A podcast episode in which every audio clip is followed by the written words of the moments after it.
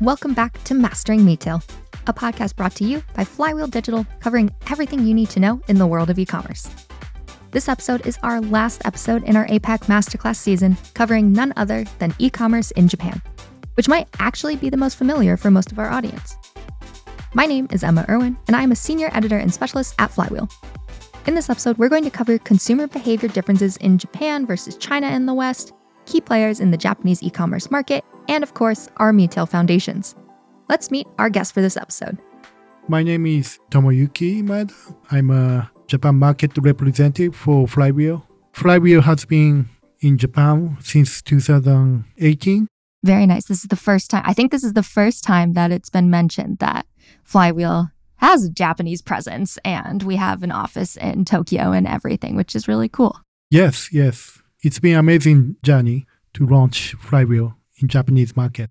And then I'm curious, what did you do before you worked at Flywheel? Prior to working at the Flywheel, I was uh, working at the startup. We help international brands and local agency with uh, technology. That's awesome. All right. A question we ask everyone for mastering retail is what the last thing they purchased on Amazon is. Last thing I purchased at Amazon is uh, the food for my cat.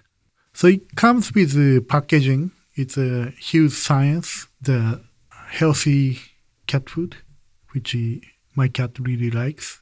One last question before we get deeper into topics is we asked this another one that we asked to everyone, but I'm going to ask it now and we'll come back to it at the end for you to answer at the end of the episode but something that is on your digital wish list. So I'll have you think about it. And what that means is just something that you've added to your cart, but you just won't actually purchase. And then we'll come back to it at the end if that sounds good. Sounds good.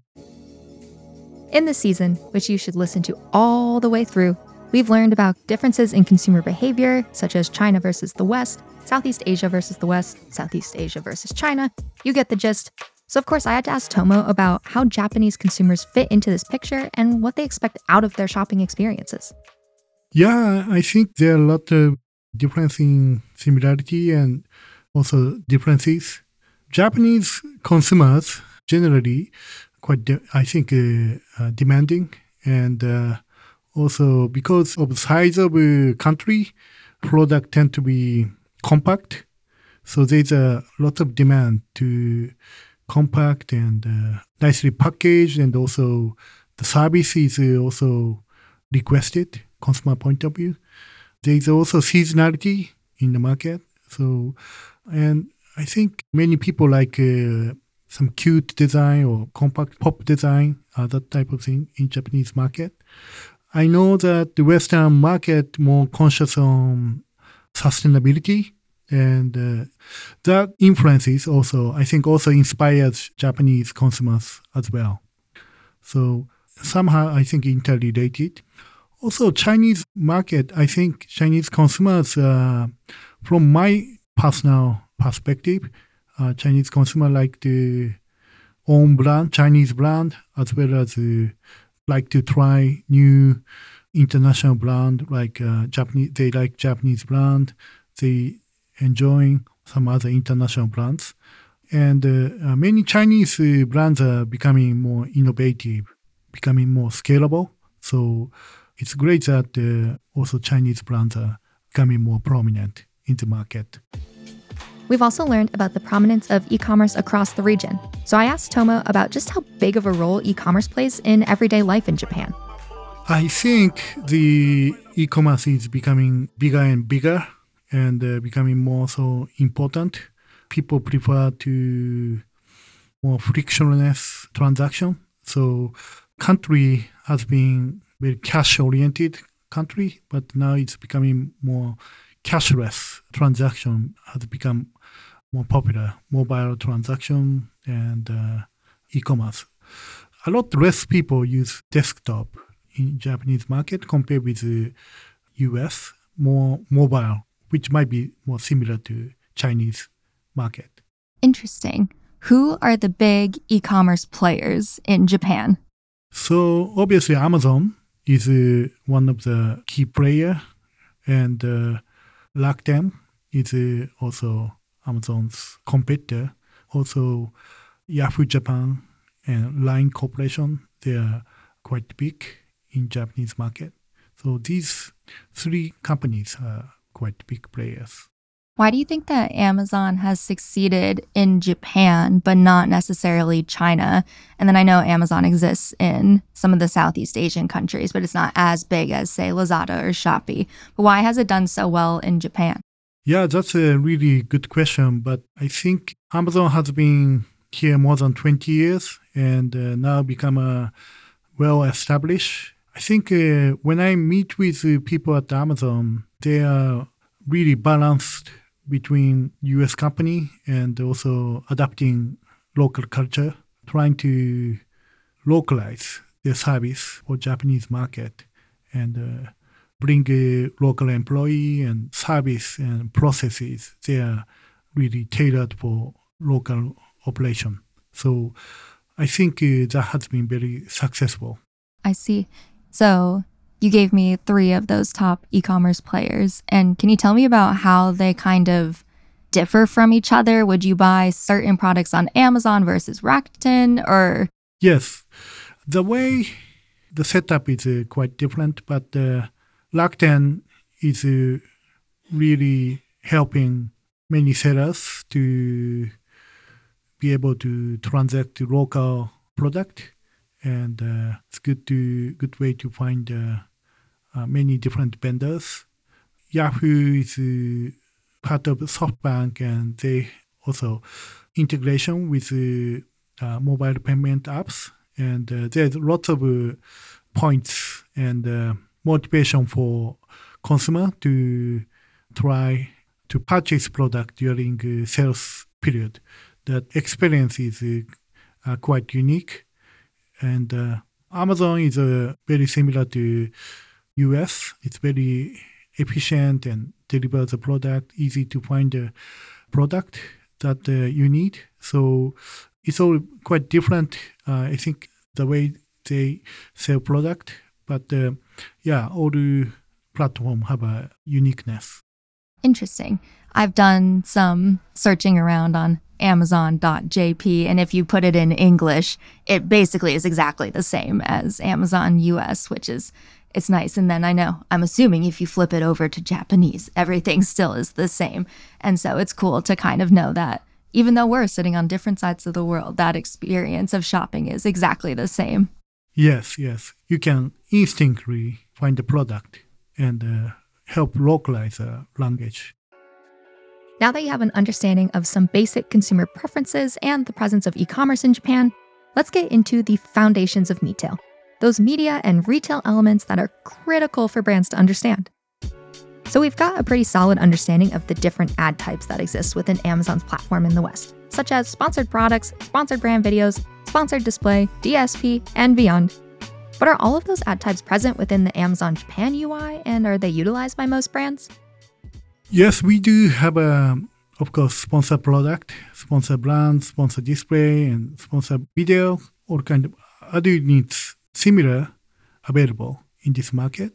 We do have a DSP and AMCs are also available to help uncover the insights that uh, we couldn't uh, capture from just MS or DSP.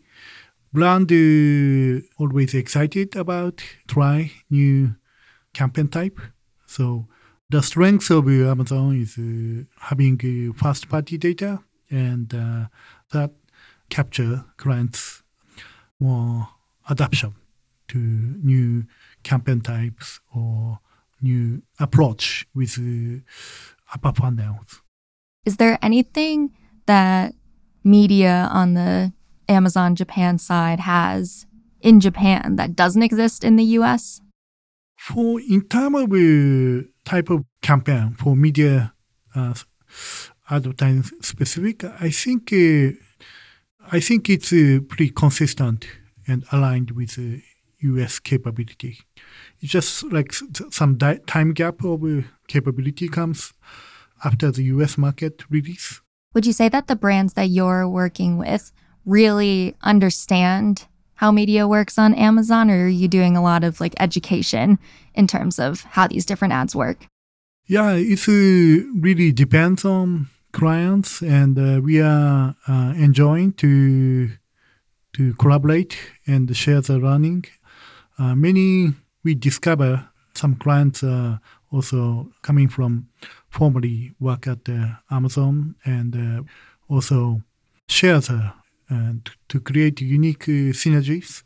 We we also enjoy bringing some of best practice coming from other market, uh, such as US, and uh, our clients uh, get to fast to adapt as an early adapter and uh, try to create new caseworks. And you get to work pretty closely with Amazon, right? I think that's really cool where you have a nice partnership with Amazon and just trying to help everyone succeed. Yes, yes. We are incredibly collaborative with uh, Amazon and uh, clients, and uh, and we also work uh, regionally as well as uh, globally across team, which uh, helps our clients. The, across the team, we have uh, a more transparency and uh, alignment and shared runnings, which we really enjoy working with uh, our clients. Speaking of working with Amazon, you'd be thrilled to know that we're working on an entire season of Mastering Retail for our clients and colleagues in Japan in Japanese. But why? Yeah, we'd like to help uh, Japanese brand and also international brands who are involved in this market to help them understand and uh, guide healthy way. We like to build a good uh, ecosystem in this market. So it will help what are the, some of the global or worldwide practices, and we can share that. That will be helpful for uh, people who involved with Amazon. So be on the lookout for that coming soon. And don't worry if you don't speak Japanese. I don't. We'll keep you in the loop if any secrets are uncovered. Okay, back to media do Japanese consumers respond well to the advertisements they're seeing and the different campaigns that they see? Sometimes I think, like in the US, people have kind of I've learned that the sponsored product is a good thing. And when you see it, maybe it is actually recommending something to you that you wouldn't have found otherwise. But would you say Japanese consumers are at all skeptical of seeing something like a sponsored product or a sponsored brand video, or they just fully embrace it? That's a very interesting question. I think uh, Japanese uh, consumers embracing ads format, and uh, when they see, they're very conscious about uh, what they see, and uh, if they are not too so interested in with a product, uh, they want to find the right product. But I think Amazon has a great recommendation and customer experience for term of uh, ads. So match with uh, customers' interest. So you still have a good uh, experience. And now let's move on to retail. I'm going to ask you. I know that media is your specialty, but I'm going to ask you a retail ish related question. I'm wondering, you know, in the US, Amazon is primarily first party vendors selling, and then there are third party sellers. And what I've learned in talking to our colleagues in China is that on the Chinese marketplaces, it's primarily third party sellers, and there's a much smaller kind of amount of 1P activity. What does Amazon Japan look like in that regard? There are a lot of uh, third party sellers, also the vendors as well, but many cross border sellers also shipping product from their own country to this market, which is, uh, I think, uh, one of the strengths of Amazon as well. You can deliver the product through the Amazon. Less uh, before you have to import product and uh, deliver through a distributor, but now you can ship product directly to this market if you go through the Amazon. So more international product are, are available in this market. And I think it's interesting. This actually came up in a Slack thread. You mentioned bringing product into Japan and lots of international brands bringing product and being able to just send it directly over without having to go through the whole distribution ordeal. But someone had posted, hey, my US buy box on a product is being won by Amazon Japan. What is happening? And it was interesting that somehow the algorithm decided that the best way to fulfill a product to a US consumer was to send it from Japan. And so products go vice versa. And it wasn't necessarily a Japanese brand, but we were backtracking because the person had kind of thought it was like not actually Amazon Japan. It was someone pretending to be Amazon Japan but we were able to track it back and see. And it was just really interesting to see that the product, it made the most sense for it to come all the way from Japan. Yeah, yeah, yeah. Uh, I think uh, actually I remember now one of the unique initiative Amazon Japan is doing is uh, Japan store in Amazon US. So promoting helping small local businesses to be able to sell product to the US as well that's something I think Amazon Japan is uh, also pushing to. 1P versus 3P and fulfillment methods. How much more retail can you get? Let's learn about what Tomo has seen make brands really successful on Amazon in Japan, combining media and retail elements.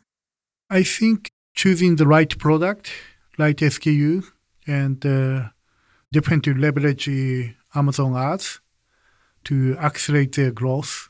We help with unique technology to be able to optimize with uh, when you invest. So across all day, we can help them optimize uh, what time you can start uh, investing.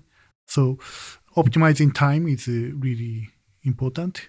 So these three things uh, help clients very much efficiently, and uh, brands are successful leveraging these things.